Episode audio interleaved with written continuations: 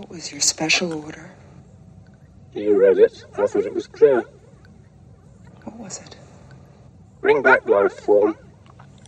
Priority one. All other priorities rescinded. How do we kill it, Ash? There's gotta be a way of killing it. How? How do we do it? You can't. You still don't understand what you're dealing with, do you? Perfect organism.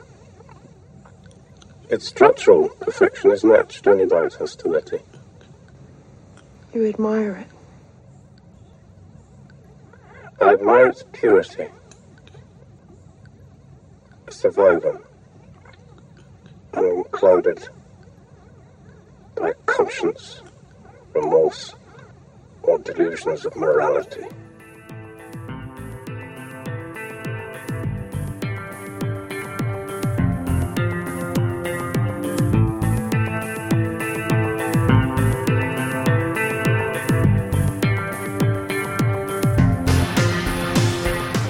Episode 107 of the Cult of Matt and Mark Cult Film Review Podcast. I'm Matt. And I'm Mark. Make sure to hit our blog at cultfilmreview.blogspot.com or shoot us an email at cultfilmreview at gmail.com. Got any show news? Any show news this week? Oh, you know, these are those weeks in uh, February where the life just starts to drag. You know what I mean? Oh, yeah. Days are still fucking short, and there's no holidays in sight, and um, and this cold snap. I know if we have listeners over on the East Coast or up in Canada, Call us a bunch of uh, pansies. a bunch of pussies. But you know, I'm just not in the mood for it to be 20 degrees when I drop walk out my door in the morning. Yeah. You know what I mean? There was just something in about it that I said on on Tuesday morning. I walked out. I mean, on Thursday morning, I walked out my door. and I said, "Fuck, fuck this shit, fuck you, and fuck the world, and fuck everybody in it." And then I said the same exact thing on Friday. Wow. Uh, I, you didn't reach for a bottle of Xanax? That seemed like the, that would be the Uh, appropriate. Uh, no, man. I, I, I, uh, my body's got a tolerance to Xanax. I, I do like a bottle a day of that shit. I keep I'm shitting bricks of. Uh, well, I don't know. Um, I wish, I wish I had huge bottles of Xanax, and I would pop them like crazy. But no, I don't. Uh, I one thing about Seattle, and it's one of the reasons I live here, and one of the reasons I probably will never leave here, is I have this thing about living in cities with good airport weather. Uh, I won't live anywhere with bad airport weather, which more or less uh, excludes the majority of the country for me. It, it's basically the West Coast and parts of the Southwest and Hawaii. That's like the, the only the only places I will accept living, and it's it's places that have uh, airports that never get shut down due to weather issues. I mean, never or very rarely. I mean, Well- you could put Florida in there because it's only when a hurricane. Is Oh no! Oh fuck, man! They got thunderstorms rolling over that Yeah, that's a good flat swamp, fucking every spring and summer. It's it's a mess. Well, that's important for business travelers. You don't want to Uh, be stranded at home. You want to be stranded in Salt Lake. Oh fuck! I just yeah. I, I go. I you know I fly enough that I look at the the airport hub grid of our fair country, and I look at a place like Chicago, and it's like you're fucking out of your mind. You know, to to to have a clusterfuck of an airport like O'Hare in your midst that is I don't know. I don't know if a flight ever leaves there on time. I'm sure like one or two days a year they do, but my experience has just been so horrific that I don't even leave the airport and I know I don't I, I, I want nothing to do with this city. you know, so I've been through O'Hare twice. Once was with uh no, I actually been through Chicago twice, went through Midway and O'Hare. And the first time I tried to hub through O'Hare, it was a ten and a half hour ordeal and then I hubbed through Midway, and there was like fucking tornadoes whirling around. I was just like, "Fuck this place! I don't even want to leave the airport. Nothing to do with it." So, uh, apologies to Chicago listeners. I'm sure it's a nice town, et cetera, and so on, but not for me. I won't do it. So, my rant. Anyway, Yeah, I just don't want my hands cold on my steering wheel.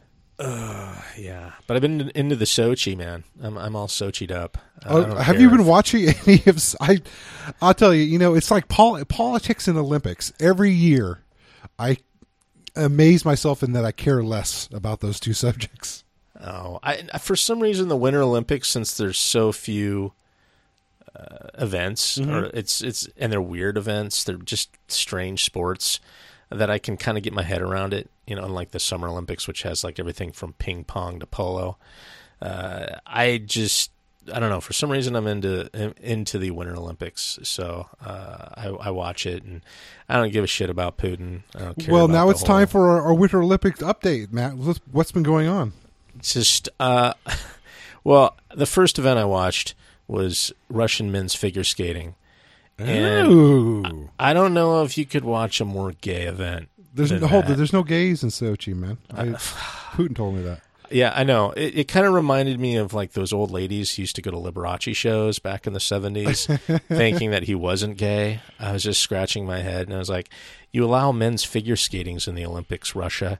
How could you be against gay rights? I mean, it's just like, there would be no men's figure skating if, if there wasn't gay men in the sport, period. Uh, So how, maybe I'm so you, but you whatever. watched it. Uh, yeah. Okay. you know, I'm thinking that maybe I should watch some uh, some Winter Olympics because I mean, finally a Winter Olympics without that fucking Shaun White jumping around like a maniac. oh, no, he's there. He's oh, for fuck's sake! When is that guy going to get old and blow a knee out? what is he like? Forty five now? Well, when you uh, smoke enough weed, uh, you can take the ramps and do the half pipe with, uh, I don't know, kind of a mellow sort of uh, A jazzy? muscle memory. Yeah, you just yeah. I tell He's you, I not that can't- old, I is he? He's not stand- that old. I don't He's know. like If he's old. 20 or I've seen him so long that I, I'm so sick and tired of that guy and his big old uh, ginger smile. Sends shivers down my spine. Uh, anyway, so that's that's been me for the past couple days. Uh, I've been digging it. So How about that NBC coverage? I've heard it's great. Yeah, I, I don't know what the controversy is. I don't really care. I, I watched some CBC stuff because they have uh, the Canadian perspective, which I always find a lot more interesting. I'd like know. to watch some curling. You know, curling's not a bad spectator sport. Uh, it's kind of like ice bowling. That's kind of what it seems like to me. You know, I think you have to be a little bit more. I think you have to be a little bit more limber. But uh, I think to me, when I look at curling, I think, yeah, that's something that Canadians do while drinking beer. Uh, you know, maybe I'm Mm. You're right. wrong. I mean, you're not wading through quite as much pussy as if you're on the professional bowling circuit. Not quite Ah, as that's much. true. I know. Yeah, like the movie Kingpin. We should watch. we should review that movie. Sometimes pretty awesome. All right. Well, there's the week. I'm all Okay. I'm all I'm all ragged and run down. Ah, there's Mark's. Uh, yeah. Well, like I say about January and most of February, it's the Monday of months.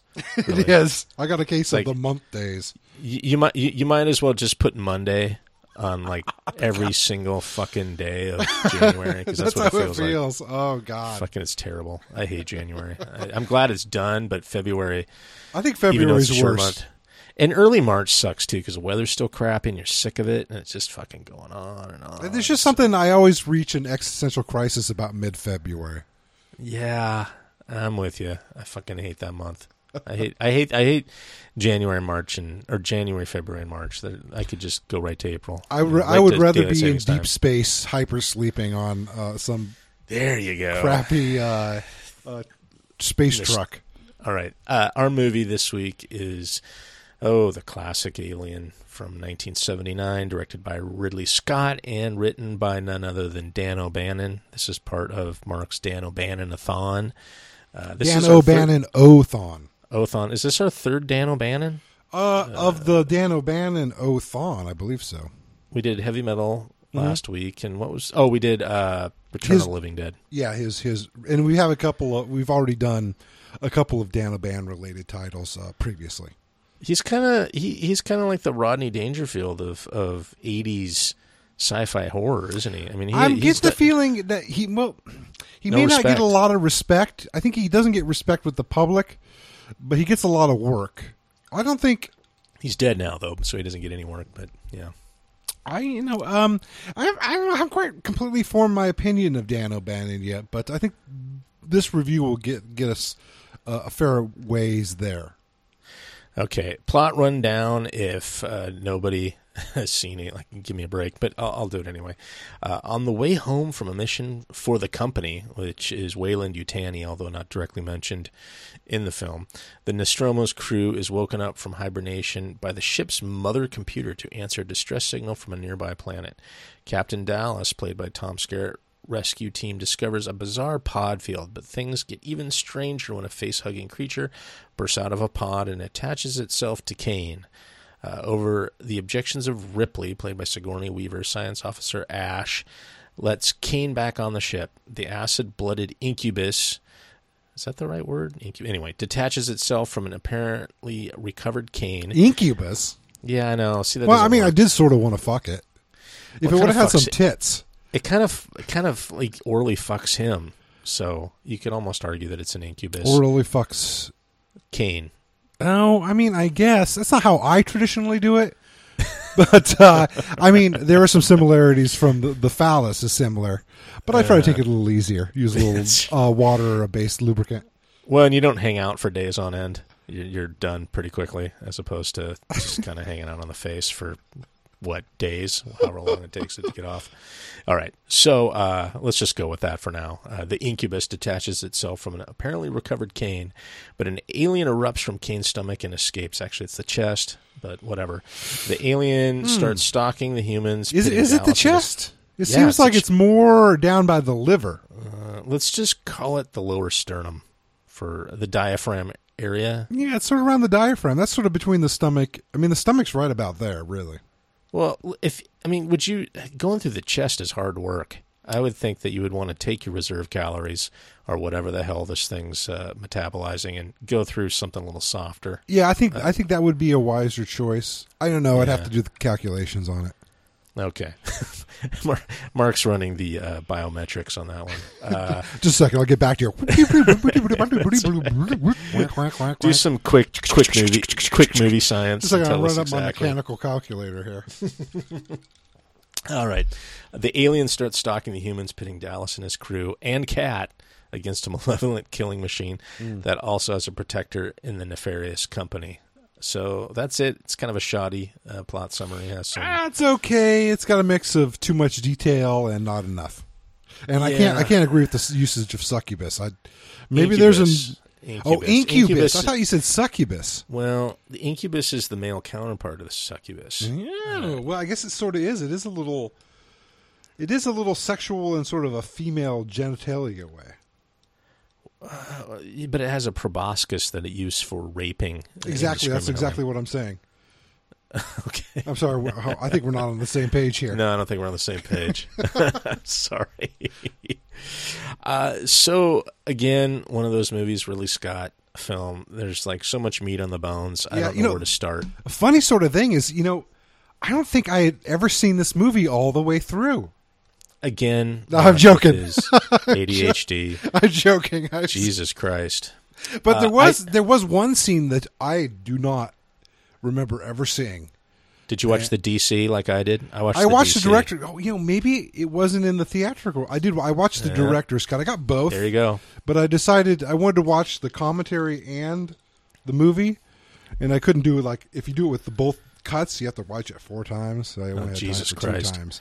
So I, the scene I didn't remember, may- maybe you would know, is where we see Dallas and um, Oh, Brett. Brett up up uh, like all boogered up to the wall. Yeah, is, that's is that a- is that in just the director's cut? yeah, that's a DC thing. Okay, that's why I don't remember ever seeing it. It was sort of weird. It See is there. weird. Well, and it's obviously used to great extent in Aliens, the James Cameron. Oh yeah, I mean James Cameron basically just stole everything and made Yeah, it with well, more I mean, guns, uh, you could kind of more swearing. Yeah, you could allow him to steal this because he was using it as source material for the sequel. Well, as we say, James Cameron's not a genius idea man. He's a he's No. a he's an executor.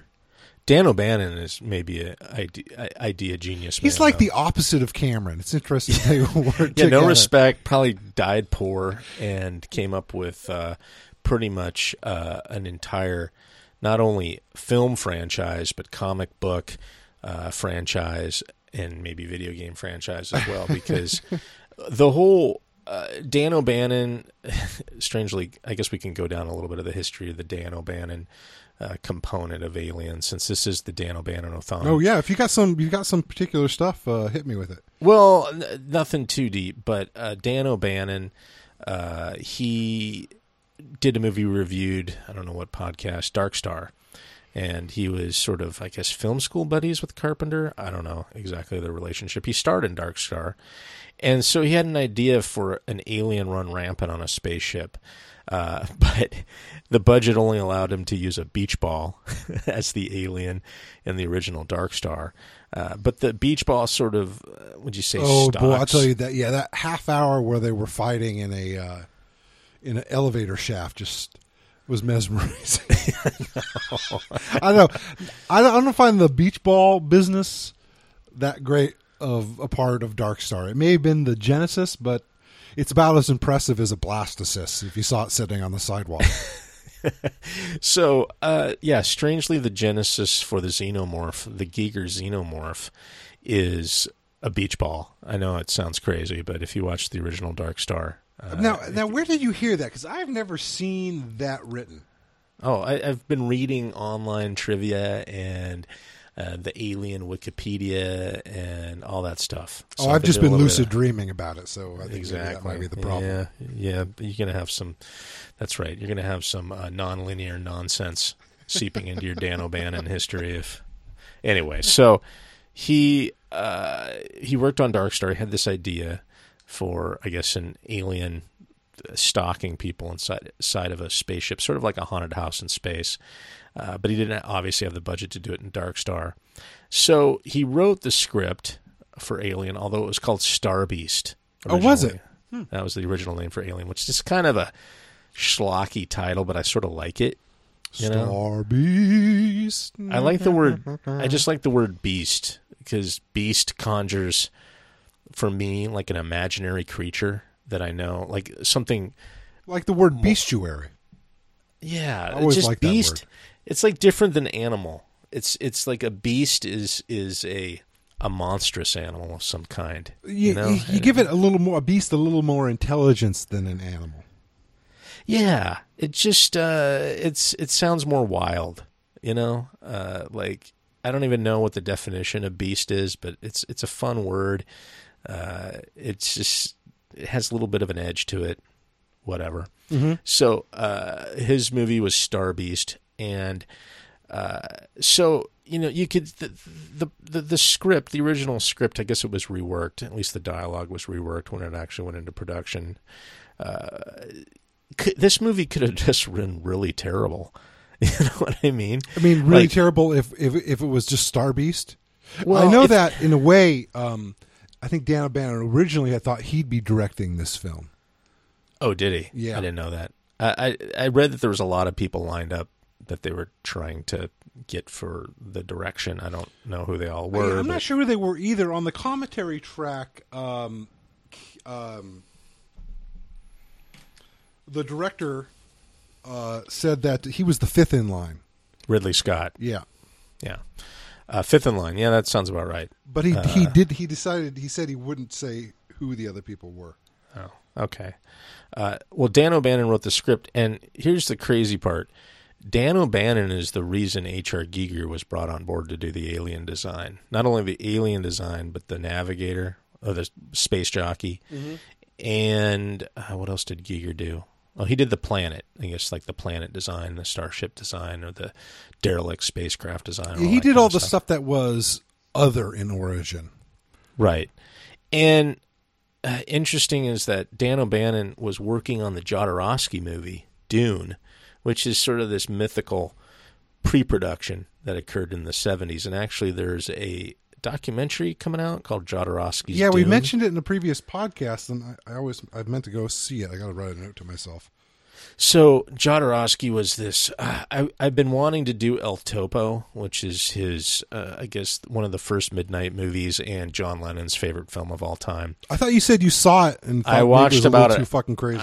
I watched about an hour of it, and it just blew my mind so sideways that I don't even know how you and I would talk about it. We could maybe get through the first scene of discussion, and then we'd have to add another like ten part series onto it. It'd be like Well- a Dan Carlin uh, hardcore history podcast. We'd just be going on and on about it for fucking ever because it's such a crazy ass movie. Well, what, why don't we just half-ass watch it like while we're working out, just with the sound off and the subtitles on? I think we would have probably about as coherent review as we would if we really paid attention to it. So, Well, look, if you want to, I don't mind seeing some weird shit. It doesn't bother me. So Uh, yeah, it's all up maybe. to you. I won't. I won't suggest it.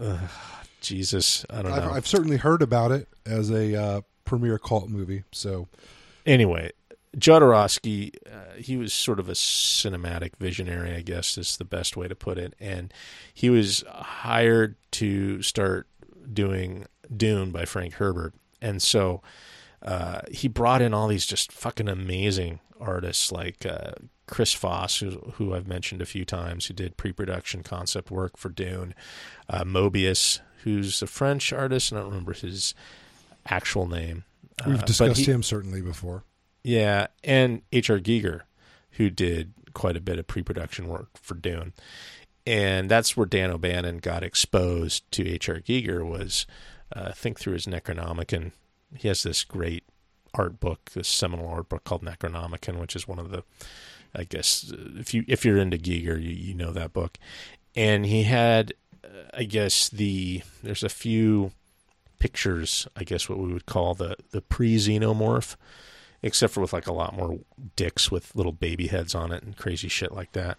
Mm, yes, the old dick with the baby head. You know, yeah. I mean, that's that's pretty straight up art. I wish they do a baby's arm holding an apple. Right? Isn't that the term I've heard before for a dick? Wow, an apple? I haven't heard the apple part. What did- what have you heard? baby's arm? Just the baby's arm part. Oh, oh, oh. just to describe a large phallus. That sounds kind of like there would be some sort of uh, some sort of some sort of a physical issue if they had an apple in hand. I, don't mean, know. some guys just have big glands. I don't know what to say. Okay. I can't. Yeah. Anyway, so uh, It's like a Granny Smith, you know. It's not like a red delicious. how about a crab apple? It could that? be a crab apple too, you know. There you go. That might be All more right. comfortable. So uh, Dan O'Bannon saw H.R. Giger's stuff and brought it up to the pre-production crew of Alien, and he said this would be an amazing Alien. And uh, from there on out, that's that's how Giger got on board, and that's why this movie looks like it does. And I think if you went with something else, it would be really cheesy and not work. I think Giger's art in this film is why this movie is so iconic. Without the alien looking like the alien, what do you have? You know, what would it look like? Yeah, that otherness that Giger brings is certainly central to the visuals of the movie. But I get the feeling that um, Dan O'Bannon he remained on the set in sort of like a uh, art, not like an art direction, but like an Consultant. like art consulting. And at least from what I've heard, he was there throughout production and filming.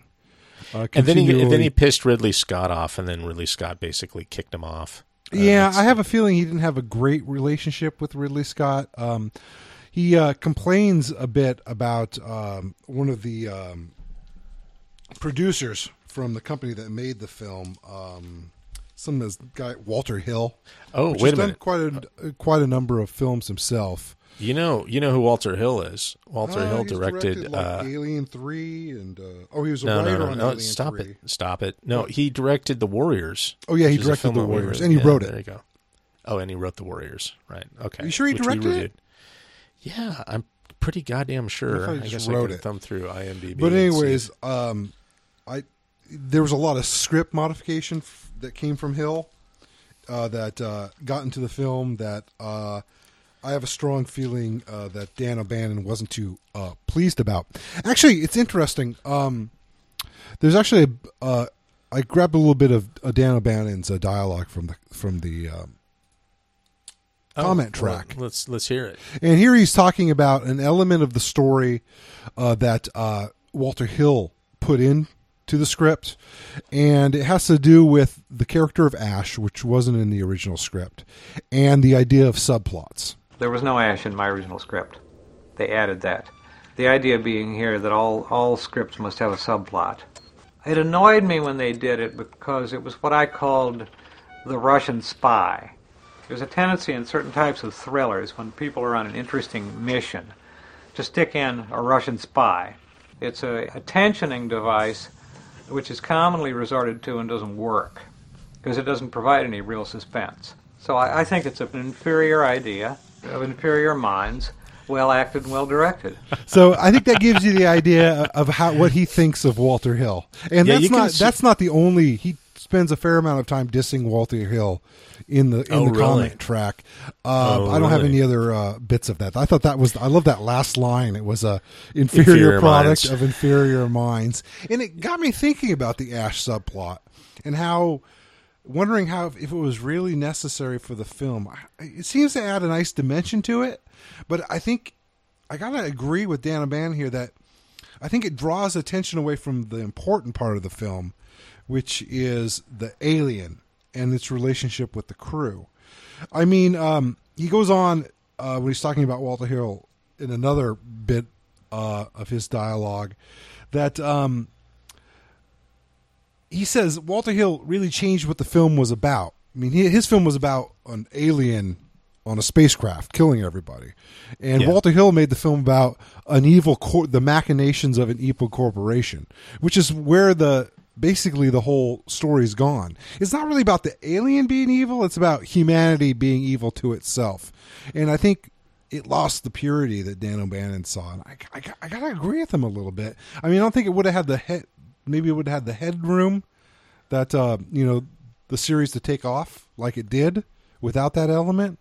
But I think there's there's a bit of purity that's lost in this film. Well, Because you know. I, I, I, I, I, will I'll go ahead and disagree with you there, Mark. Oh, Uh, you I, fucking I think, son of a bitch! you goddamn son of a bitch!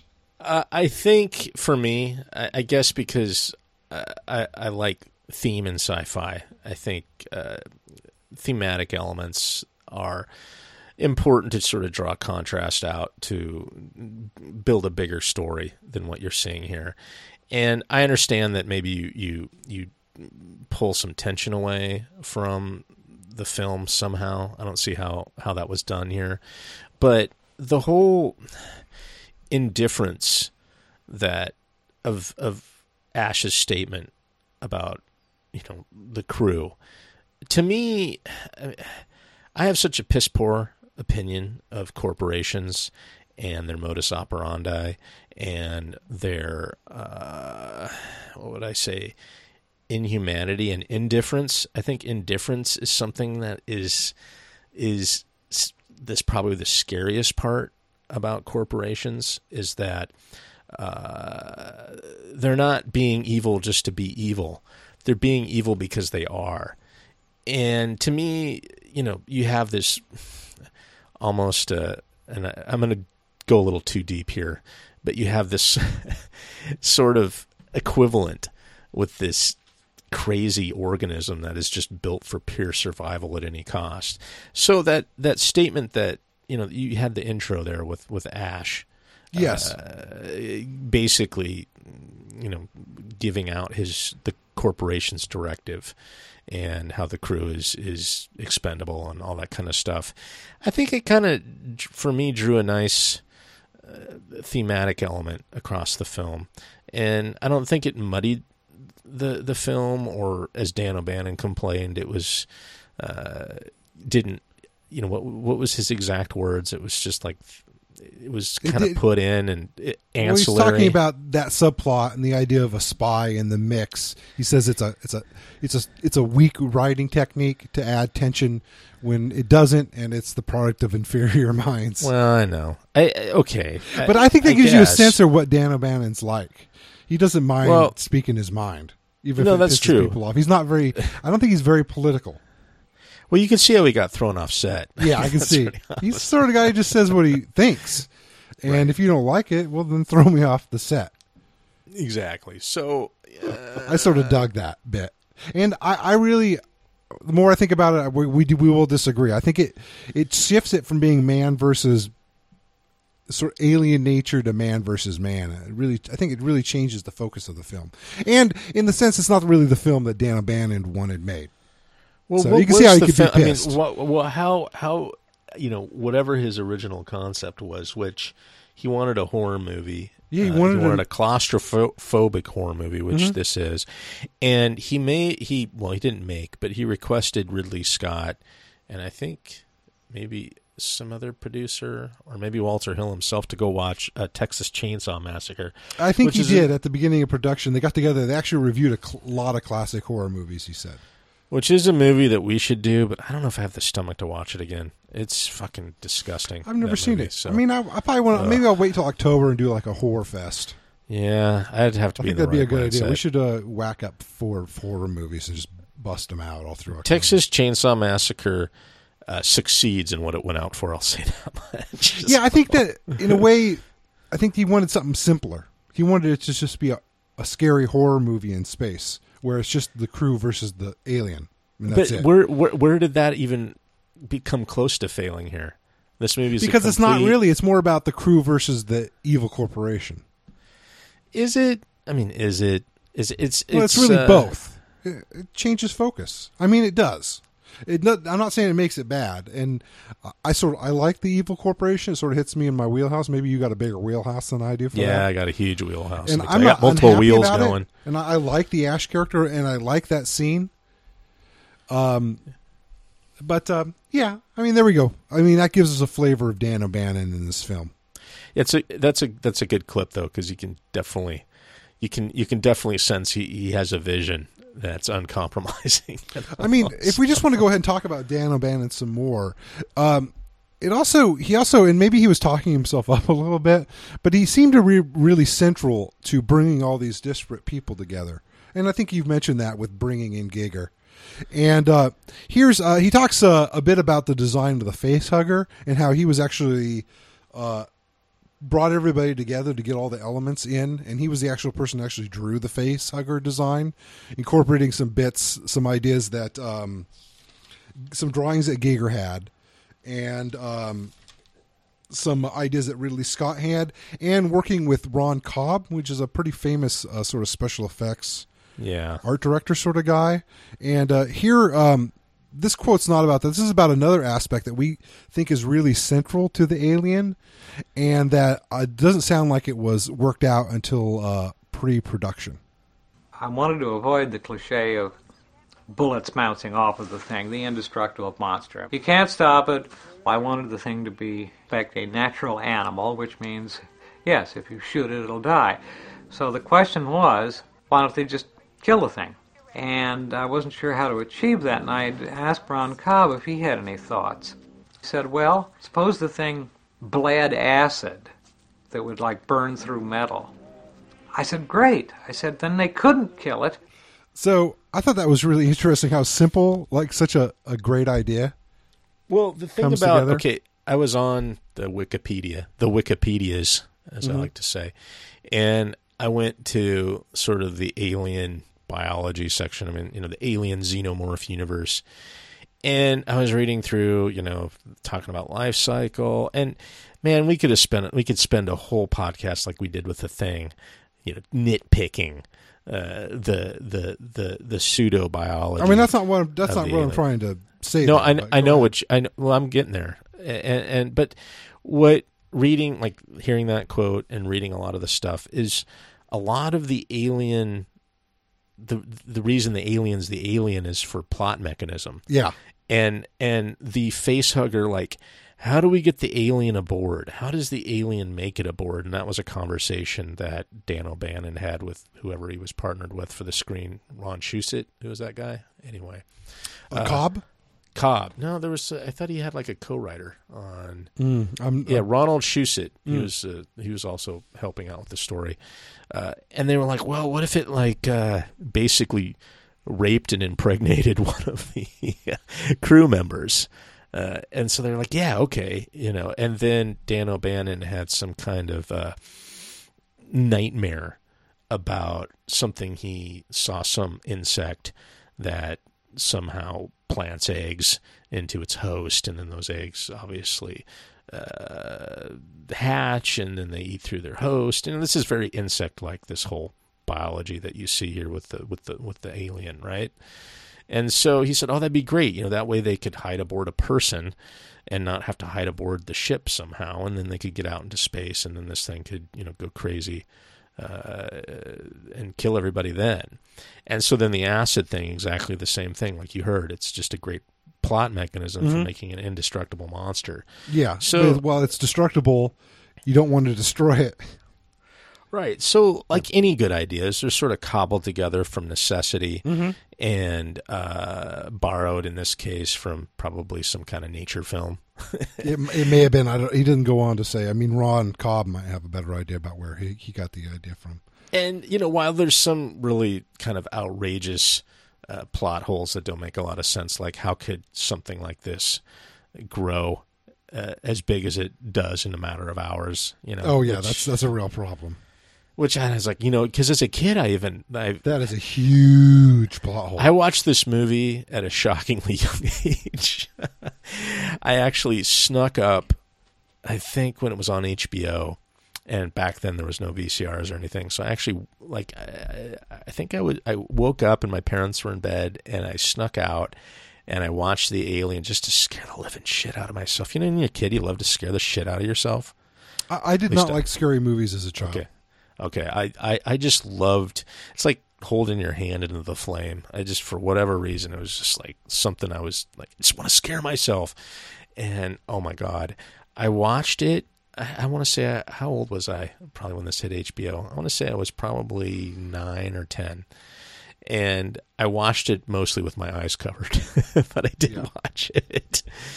Um, and uh, what was I going on about? Shit, I lost my train of thought. I was talking about uh, Are you just talking about Fuck. how how the xenomorph was sort of a, a beast of necessity? yeah, and uh, oh no, and watching it even at that young age, I was like, no way could something grow that quickly. No fucking way. And then even as an adult, I still think about it. It's like, was it like somehow consuming some sort of like raw material in in in the spaceship because you can't. You you have to accumulate mass from somewhere, right? Yeah, it didn't make sense. I'm surprised there wasn't. They didn't take a few minutes and have it have an intermediate stage where like it fed off a couple of the people and grew Well, very it's- rapidly. It's not killing. I mean, they had plenty of time. I mean, they were stuck on this fucking ship, right? right. It's yeah, not yeah. like they had to. They were in a hurry. I mean, they had ten months for this thing to grow. It could have, you know, they could have been looking for it for a month while it went through this insane growth spurt, eating three of the people and getting into their food stores or something like that. I guess you know, but that's it, it- so. That to me always seemed like the weak link, and and obviously the other components of its biology were brought out by plot necessity. But Yeah, it's it it's, so- bar, its biology is farcical. yeah, and so that always seemed like the weak link. And so when people sit there and meticulously cobble together uh, the alien biology from you know novelizations of movies and comic books, you know all these ancillary uh, media that that's in the alien universe. I'm like, you know, just give it up. It's just a, it's just a, a cool creature that uh, is a product of plot and and film. and But the acid blood it. is a cool thing. it is a cool thing. I mean, that's And really cool. it, it's a great plot mechanism, Mm-hmm. you know, because uh, uh, especially the freakiness of it when they cut it and it just starts dripping through all the decks and all that good stuff, and and you know you're like, oh, now you know you really have to be careful with this thing, and the only way to kill it is to to to, to burn it or blow it out the airlock. Or I don't think they were even planning on burning it. They were just going to use fire to drive it in directions. Right, exactly. So kind of cool, uh, but I didn't want to get into that. I don't think that's really where we want to go. No, no, it's- no, no. But I think that's I, I think that's I just interesting to have a little sight into the creative process and how. Uh, I think Dan likes co-op collaborating, though maybe he doesn't get along with everybody. No. Well, and you know, he I'm trying he's sort of a he seems like kind of a mysterious guy because he seems very schlocky. Like he seems like he likes making movies, right? Like he's sort of a nerdy guy who really likes making movies, but he may not have the most deft hand when it comes to subtlety. I guess that's what I want to say. No, no, I don't. Maybe I think he's got a real he's got a real simplistic taste. That he wants a real pure flavor in his films. He doesn't want to muddy them too much. And I you're guess right. in a way that sort of works towards some of these genre type feels where you can have a real simple one one byline sort of high concept film. Right, right. So I don't know. We've beaten the the, the, the Dan O'Bannon drum quite a bit here. Uh, I don't know really what other drums would you like to beat? Well, How about we- uh, Sigourney Weaver's Rock Hard Abs? um, well, I guess we could go back to Dan O'Bannon on Sigourney Weaver. Dan He actually- O'Bannon's Rock Hard Abs? I'm pretty No, no, sure no. that guy's a little doughy. Well, he wrote the screenplay for all the characters to be gender neutral. Uh, I guess that was one of his things. And one thing he didn't want to do was create the what he calls the final female uh, cliche in horror films. The final female doo doo Right. I I don't know. It's like a it's like a horror movie gimmick, trope right? that the chick's Yeah, the yeah. one who survives in the end. Right. And then he ends up with Sigourney Weaver being the last survivor of the Nostromo. Well, that wasn't really his movie at that point. No, it wasn't his movie, but uh, it started. But it's. I think the comment was uh, that Ripley was probably the most, the strongest final female character of any horror movie uh, before it or since, which has sort of built up that uh, kind of mystique, especially an Alien. You know, Well, she she's got that goes strong badass. draw, jaw, you know, and some slightly slightly mannish face. She has some man hips too, a little man Does hips. she have kinda, man hips? I sort of know. I has a- thought, I thought she had, had a pretty rockin' bod. She, I mean, she, was Uh, a, she has a little bit of a dancer's body, though she's extra, ex, unusually tall for a dancer. Right. Yeah. So, uh, okay, I take back everything I said. My wife mannish? hates a little bit. Just it's a jaw. Just when she's sitting there in her panties, a little bit of her butt crack showing. Yeah. You thought It's that a little flat. Her ass is kind of a little flat. I'm just saying, a little Really? bit, a little bit. All right, man. You know, showing like plumber butt crack. It's uh, I don't know, a little mannish. That's all I'm saying. All right, dude. I My guess I'm gayer than you. My wife hates Sigourney Weaver. I don't Why? know what it is about her. Oh, she has a couple of actors and actresses that she uh, has totally written off. Uh, one of those being Tom Hanks. Tom Isn't like Hanks Tom is- Hanks, fucking hates Tom. America's Hanks. uncle, Tom Hanks. I know he's like our generation's Jimmy Stewart. Just fucking can't stand Tom Hanks. Has she ever saw um, Castaway? I thought I thought that was one of his best I performances. I, I think it's she's. It's one of those things where she starts uh, consuming her own propaganda at a certain point. I have the same never- feeling about some people too. You see, I dismiss people. Like You- um, I, I always make fun of uh, Spielberg, but he's got some really good movies, and he's Well, he pretty. he's a pretty amazing director. I just focus on a couple of aspects of his style that I really hate. He's he's good at directing, not so much writing. Maybe we could say that about Steven Spielberg. He's got some right? good writing too. Uh, yeah, I know. We pick on him a lot, but Yeah, it's un, it's unreasonable. So I understand. It's fun. It's fun to have people. It's fun to hate people who it doesn't matter if you hate them or not. exactly. It's like you get all that hate out of you without ha- without it costing you anything. Um, If you hate somebody Yeah, you know, like you hate your neighbor or you hate somebody at work, it's going to cause you trouble in your life.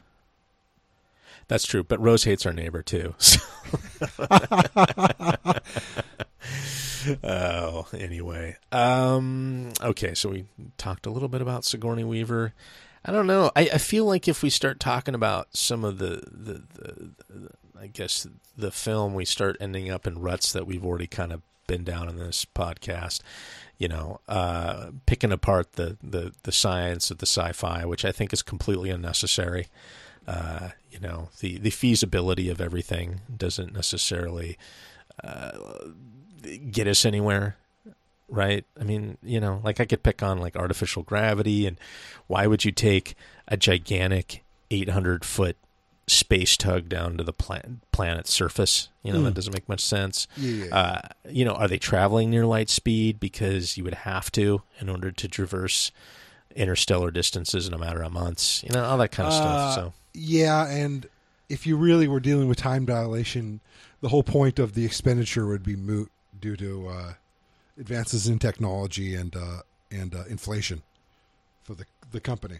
It can't wait Right. three thousand years for its load of uranium ore to get back from deep space, right? There was, uh, I don't know if I've talked about it, but if you really want to read an exceptional novel that deals realistically with time dilation and near light speed travel, read Joe Haldeman's The Forever War.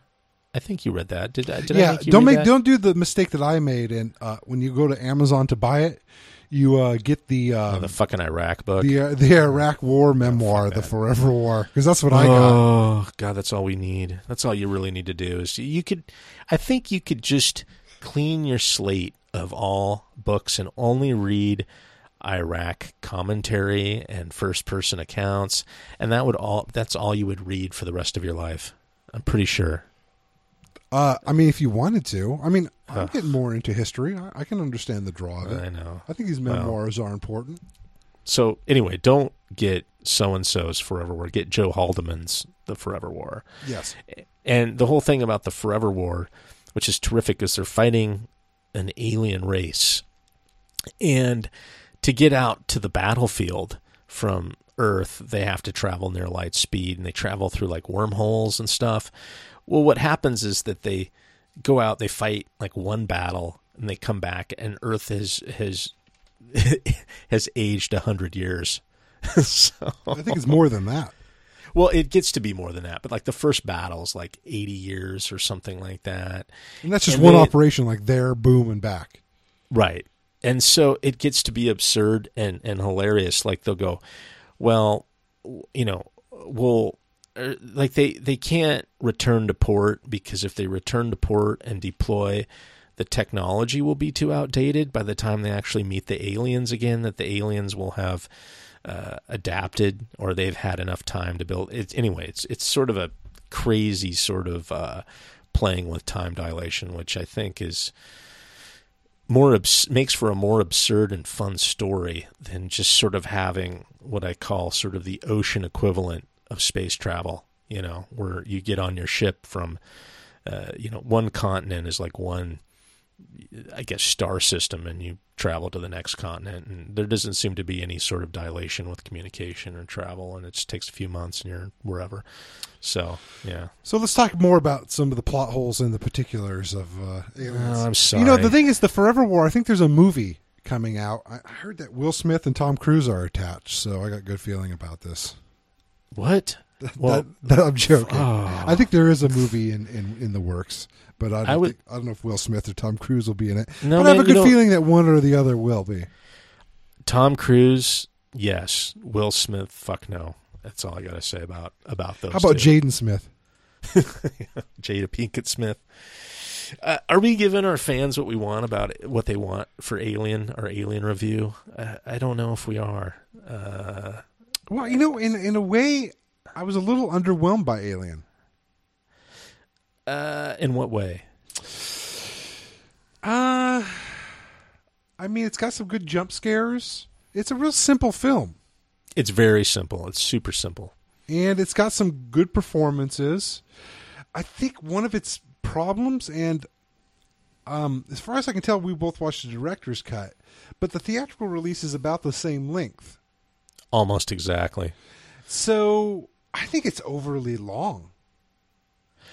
Uh, I think I think this simple It could be. would be better served by a ninety minute. Or It could be, yeah. I, I but I think what you what you lack is there's a lot of nice slow shots in this film that build up um, tension, and even the the first shot of the ship coming to life, which I think is beautiful and fun, and uh, takes its time, uh, is just adds. It's sort of the Ridley Scott element. Ridley Scott is all about detail. Uh, the if you watch any of his films, they're so finely detailed that he the quality is there. It's just such a quality filmmaker um, that I kind of love that stuff. Like I love when the computers come to life and like you see the glow on the the crash helmets, which they strangely don't use when they're landing on the planet and do kind of crash, which I thought was kind of yeah, funny. I'm not sure exactly what they're trying to say there. I mean, I, maybe it's not that. There's something something. I don't know what it is. There's just something and maybe it was just the my mood at the particular time, but I just wasn't crazy about it. When I I've watched it again. so many times.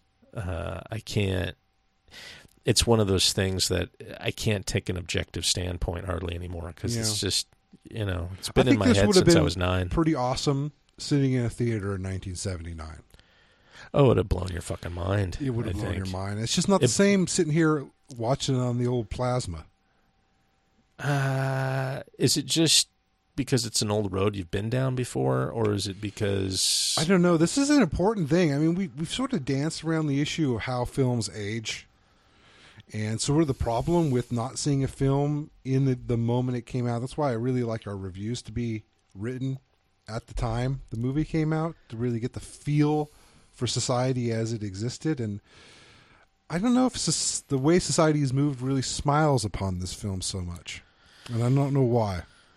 Oh, I think it's. I think it still looks looks great. Looks current. I mean, yeah, except for the CRT and the the panel of flashing lights, which is always. Yeah, I don't know. The uh, special effects, I'm, I, don't- I don't know if they, they're good, but I don't know. I got mixed feelings about it. I guess that's why maybe I'm not ripping and roaring. I, I, I sort of took this as more of a, a study of Dan O'Bannon, and in that way, it's a little more of a, a measured viewing in my part.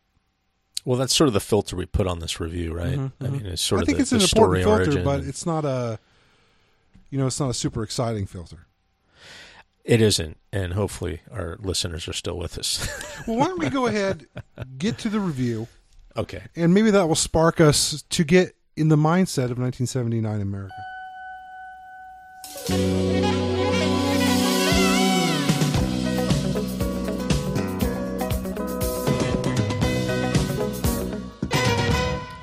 Turning back the time to May 25th of 1979 when our uh, late great New York Times reviewer Vincent Canby shone his eyes upon the silver screen, blah, blah, blah.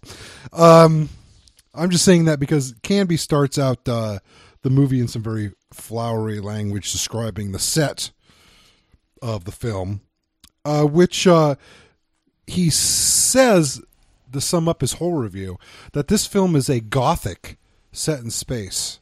Now, I just have very vague understanding what the film category gothic is. Gothic. I think it's like uh. old, scary movies set like in old times. Yeah, I just think of. strangely, I think of like Victorian era stuff, which defies the word Gothic because Gothic is, I think, even a, a specific era of art and music prior to the Victorian era. But There's whatever. something it's something we're missing. I think it's fallen out of usage to describe films. Maybe it's a whole type of film that has fallen out of favor, and maybe they were considered schlocky and have default fallen out of the memory of film goers in you general. keep going. I'm going to look up the definition of Gothic. So, go ahead. Anyways, um, that's interesting and it gets my mind racing. But let's go into what he has to say about the movie. He calls it an elaborately produced science fiction film uh, that uh, familiarity consumes the promise. Uh, he says, anyways, it says it leaves, even though it's an elaborately produced science fiction film, it leaves a residue of some shrieks and shocks of the most mundane kind. Okay, so he's saying it, it, it uses some of the old uh, Horror tropes traps and, in a beautiful right. set. Yeah, yeah. So not the not the most positive start. He says the alien life is an octopus-like blob that won't stop growing, and is possibly worse, unclouded by conscious co- by conscience or delusions of morality. You like that same line I did from. Uh, Well, like I always like to go back to the insect analogy. Like if you blew up a fucking, sp- well, I guess a spider's not an insect, but if you blew up a spider or some other insect to human arthropod. size, Yeah, it wouldn't function very well because of uh, the some biophysical issues.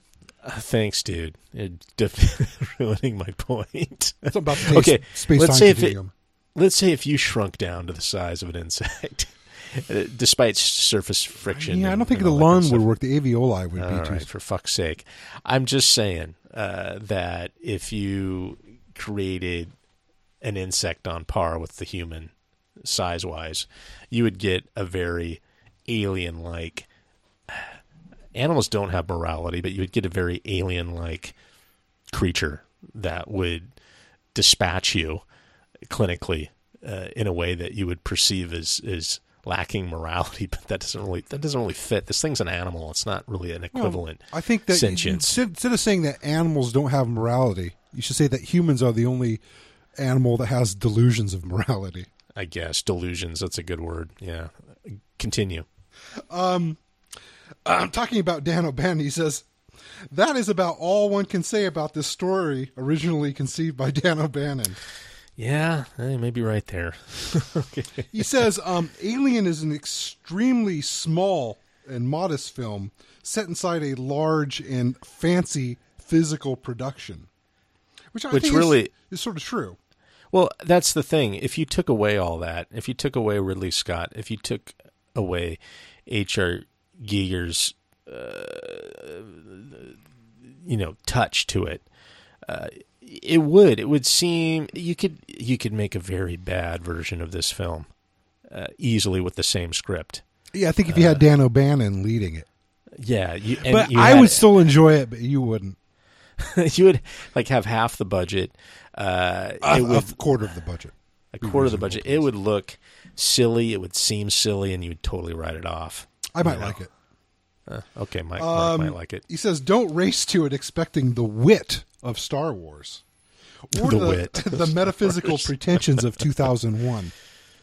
Uh, He says that at its best, this movie recalls The Thing. However, the latter was more imaginatively and more economically dramatized. Here we go back to that old '50s The Thing, which uh, Ebert says is way better than Carpenter's The Thing. Which we Well, this is he's talking when he's talking about the thing. He's talking about the Howard Hawks film here. That's the old '50s one. Right? Yeah. yeah. I, I don't want to ever see that. I, That's I saw this- part of it. Looks this stupid. Is, this is this is done before the remake. I'd like to. I should see Canby's uh, review of the remake of the thing. there you go. Um, It's an old-fashioned scare movie about something that's not only implacably evil, but prone to jumping out at you when you least expect it. Well, these the the thing is, the alien doesn't really jump out at you. It's only the face hugger that that delivered that. Part. oh no, no, the alien jumps out at you too. I mean, Is it jumping? It's just jumps like, out at Tom Skerritt when he looks to the side. Boo! It jumps Well- out at Sigourney Weaver when she's on the uh, shuttlecraft. See, that's the great part about the Tom Skerritt thing or alien scene is you see the alien for a brief glimmer prior to so you see he comes down the the flame illuminates part of the alien Mm-hmm. but you don't pay attention to it because it's like that biomechanical feel you know and then and then he turns around and then he turns back and then it's all prone and ready to grab him Yeah, but it's a jump scare. I guess it's a jump scare. Uh, sure. Okay. I mean, All I think but I nothing- think I think Canby's right on here that uh, there was, and here's where I think he was talking about the idea of the gothic as a genre. Oh, by the way, I got the definition of gothic. Okay, hold, let me read it? this one sentence and you hit me back with your definition. There was once a time when this sort of thing, talking about these jump scares, was set in an old dark house or on a moor or in a thunderstorm. Being trendy, Mr. Scott and his associates, associates have sent it up into space. Right, haunted How does- house in space. That's like the easiest way to categorize the movie, So is is that a is that the definition of a gothic? more or less. Uh, Often not capitalized. I don't know. Is it capitalized in the Canby review? Uh, it is. Okay. Oh, it is. Uh, okay. Often not, but uh, Not in of- Canby's or- case. He's from New York. They're pretentious. pretentious fucker. All right, of or relating to a style of fiction characterized by the use of desolate or remote settings and macabre, mysterious, or violence, violent incidents, incidences. That's kind of what you expected, right? Yeah. From the word. Yeah. Anyway, okay. Uh, he says that he's a little disappointed in this Mr. Scott's uh, follow up to his first feature, The Duelist, which I haven't seen. I've never seen it. He says it seems as implied that he has more promise than this film alludes to. Uh, and also, uh, speaking about the writing, he says, um, with two exceptions, the characters might have been written by a computer. Wow. Ooh. Uh, and he goes, uh, those two exceptions are um, Ian Holm and Sigourney Weaver's characters. Well, uh, to be fair to Dan O'Bannon, they didn't use his original language. Uh, they thought it too uh, theatrical. They went with sort of an improvised uh, scripting. Uh, That's which- all Walter Hill. That fucking son of a bitch. Yeah, but no I good think it. Well, I don't know if you'd get sort of that kind of union chatter between Brett and uh, Yaphet Kotto's character. You know, you know, that, down. that gives me another. I don't, I don't. I didn't like the sound mix on this film. The dialogue was hard to listen to. There was a lot of noise. I think it was Well, a there- messy mix. There was an interesting scene that was almost documentary like, and it's where uh, Ripley's kind of in the foreground, and oh fuck, what's Yaphet Kotto's character's name? Uh, fucking a. Hold on. Uh, Parker. Yes. he's kind of just fuming in the background, you know, in a panic, and you can't really hear what he's saying. But then you you can tell like Ripley's just getting super annoyed with him. And she's like, "Well, you shut the you know you shut the fuck up" or something like that, which I thought was kind of a f- interesting sound mix. I liked it. It, it didn't. You could hear. It, it was sort of like an argument. Like well, you you know the hear in a funny thing. I know that I know the time. It's when they're deciding whether or not it's after Skerritt gets taken, and they're trying to decide what they want to do. Are they going to continue the original plan and try to flush it to the airlock, or are they going to try to get the fuck off the ship? And it's funny Right. during the uh, commentary. I think that Sigourney Weaver and Ridley Scott are talking during that scene, and um, Yaphet Kotto, I guess, was he sort of had a really strong personality on the set. And he would sort of piss people off sometimes with his personality. Well, he pissed off the guy who played the alien because he really wanted to be pissed off at him for sort of like kind of a, almost a, a method acting. And I guess what Ridley Scott did there is he got Yaphet Kotto to be a blowhard that morning and really piss everybody off. So Sigourney Re- Weaver would be really actually angry at him at that moment. Well, it seemed to work. Yeah, it did seem to yeah, work. Yeah. Uh, okay, what else you got from Canby? Um, so, um, just to sum it up here, he says, uh, Aliens uh, sets and special effects are well done, but these are no longer these no longer surprise or tantalize, tantalize us as they once did. In a very short time, science fiction films have developed their own jargon that has now become part of the grammar of film.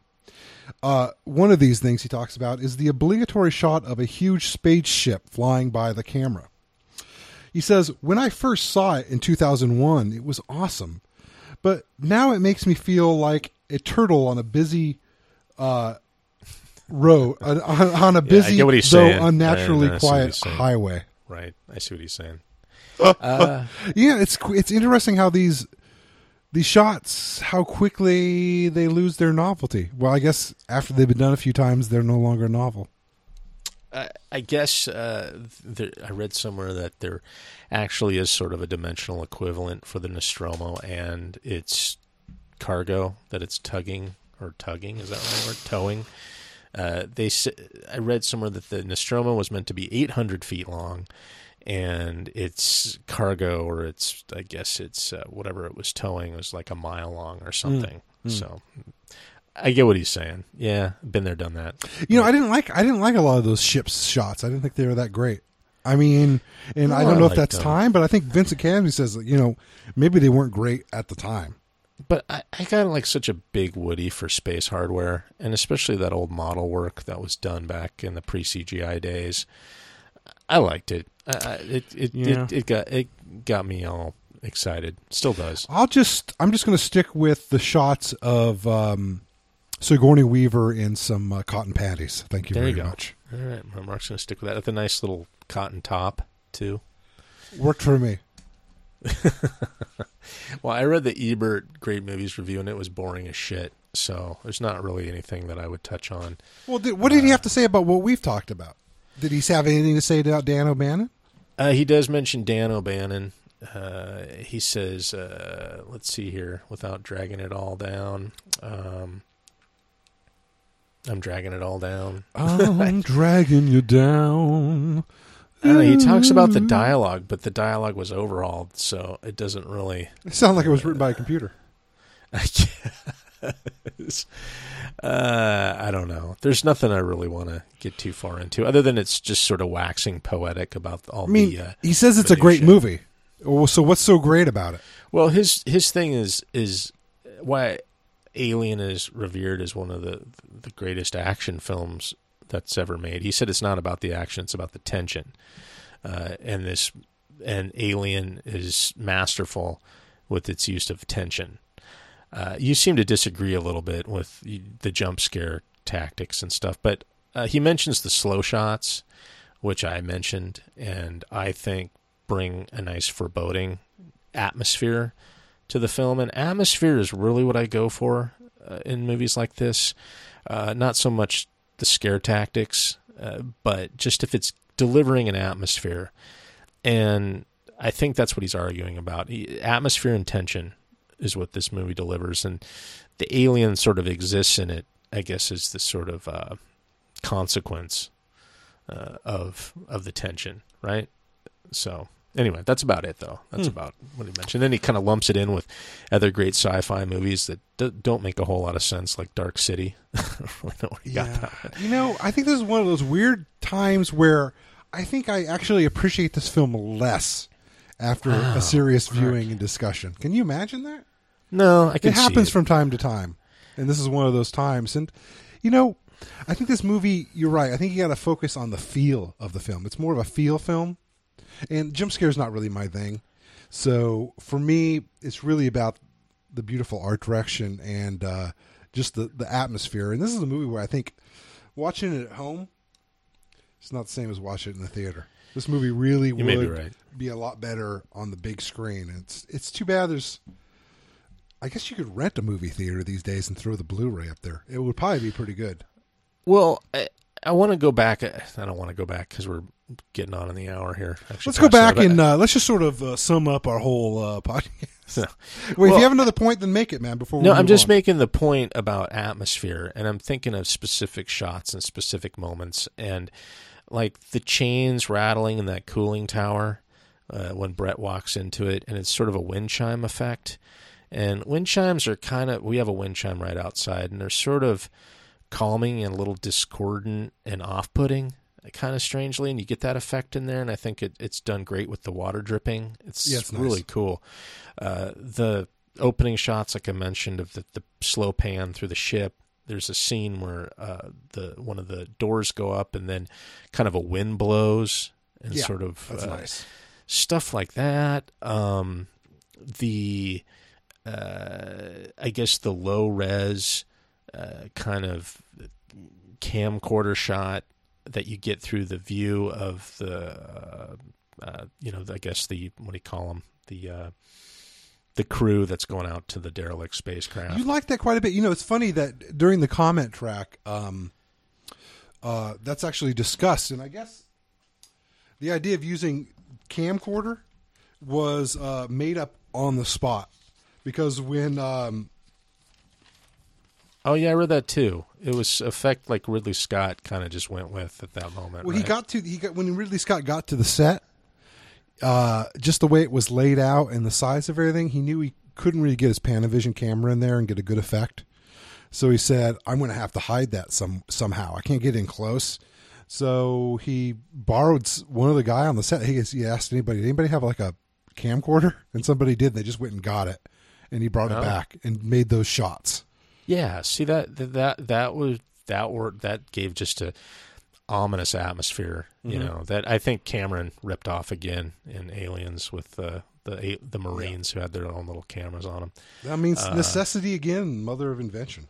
There's another great shot with the space jockey where you get they're all kind of hovering around the the hole in the chest, and then they like pan away from it. And it leaves the, the space jockey in darkness. That just That's real nice. brief scene, because you got that's how that fucking thing's been for who knows how many years. You know, just sitting there like that in the dark, all creepy. And I shit. tell you, seeing Prometheus totally ruined that scene. I know, for me. totally fucking ruined it. fucking ruined it, man. Oh, no way do I want to touch that movie in this review. But Oh, Jesus fucking Christ. Prometheus! What a piece of shit! what a turd! It's a total turd. It's a fucking terrible movie. Oh, sorry, I cannot. so- I cannot believe Scott made that.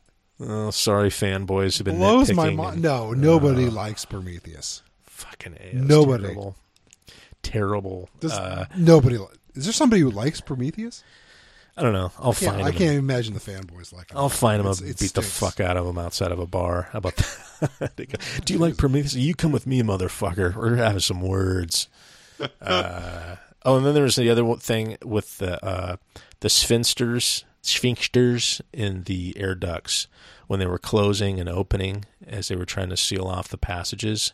Oh, what a terrible design from an Asian I know, yeah, 'cause standpoint. it left a hole in in the middle, but still creepy. But what I liked was Tom Skerritt's the flicker of the flame reflecting off of those dark passageways. I mean, it's just so ominous, just fucking creepy as shit. Oh, that is so funny because uh, Scott talks about that in the comment track too.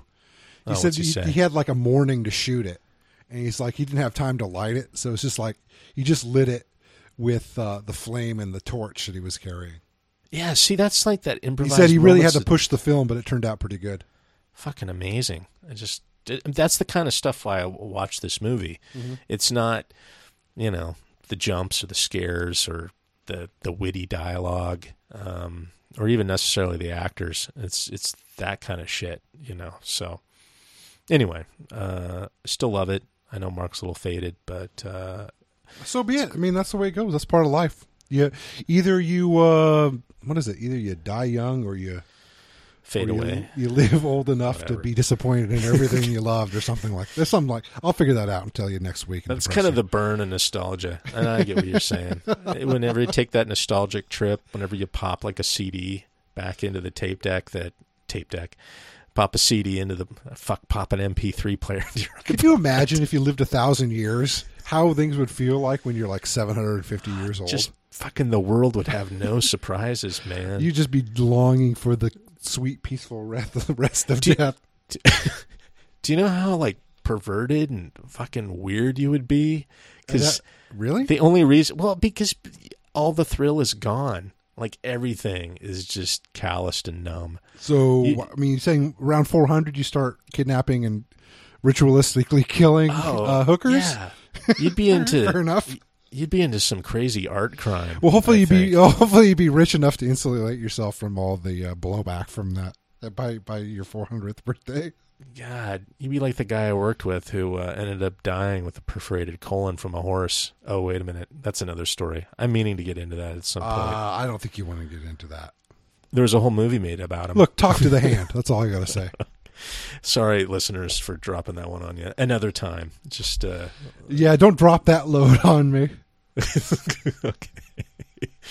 All right. So, uh, on that note, uh, next week, uh, our film, we're going to stick with the creature features uh, from the 80s, actually, from the 80s. Okay, from that era.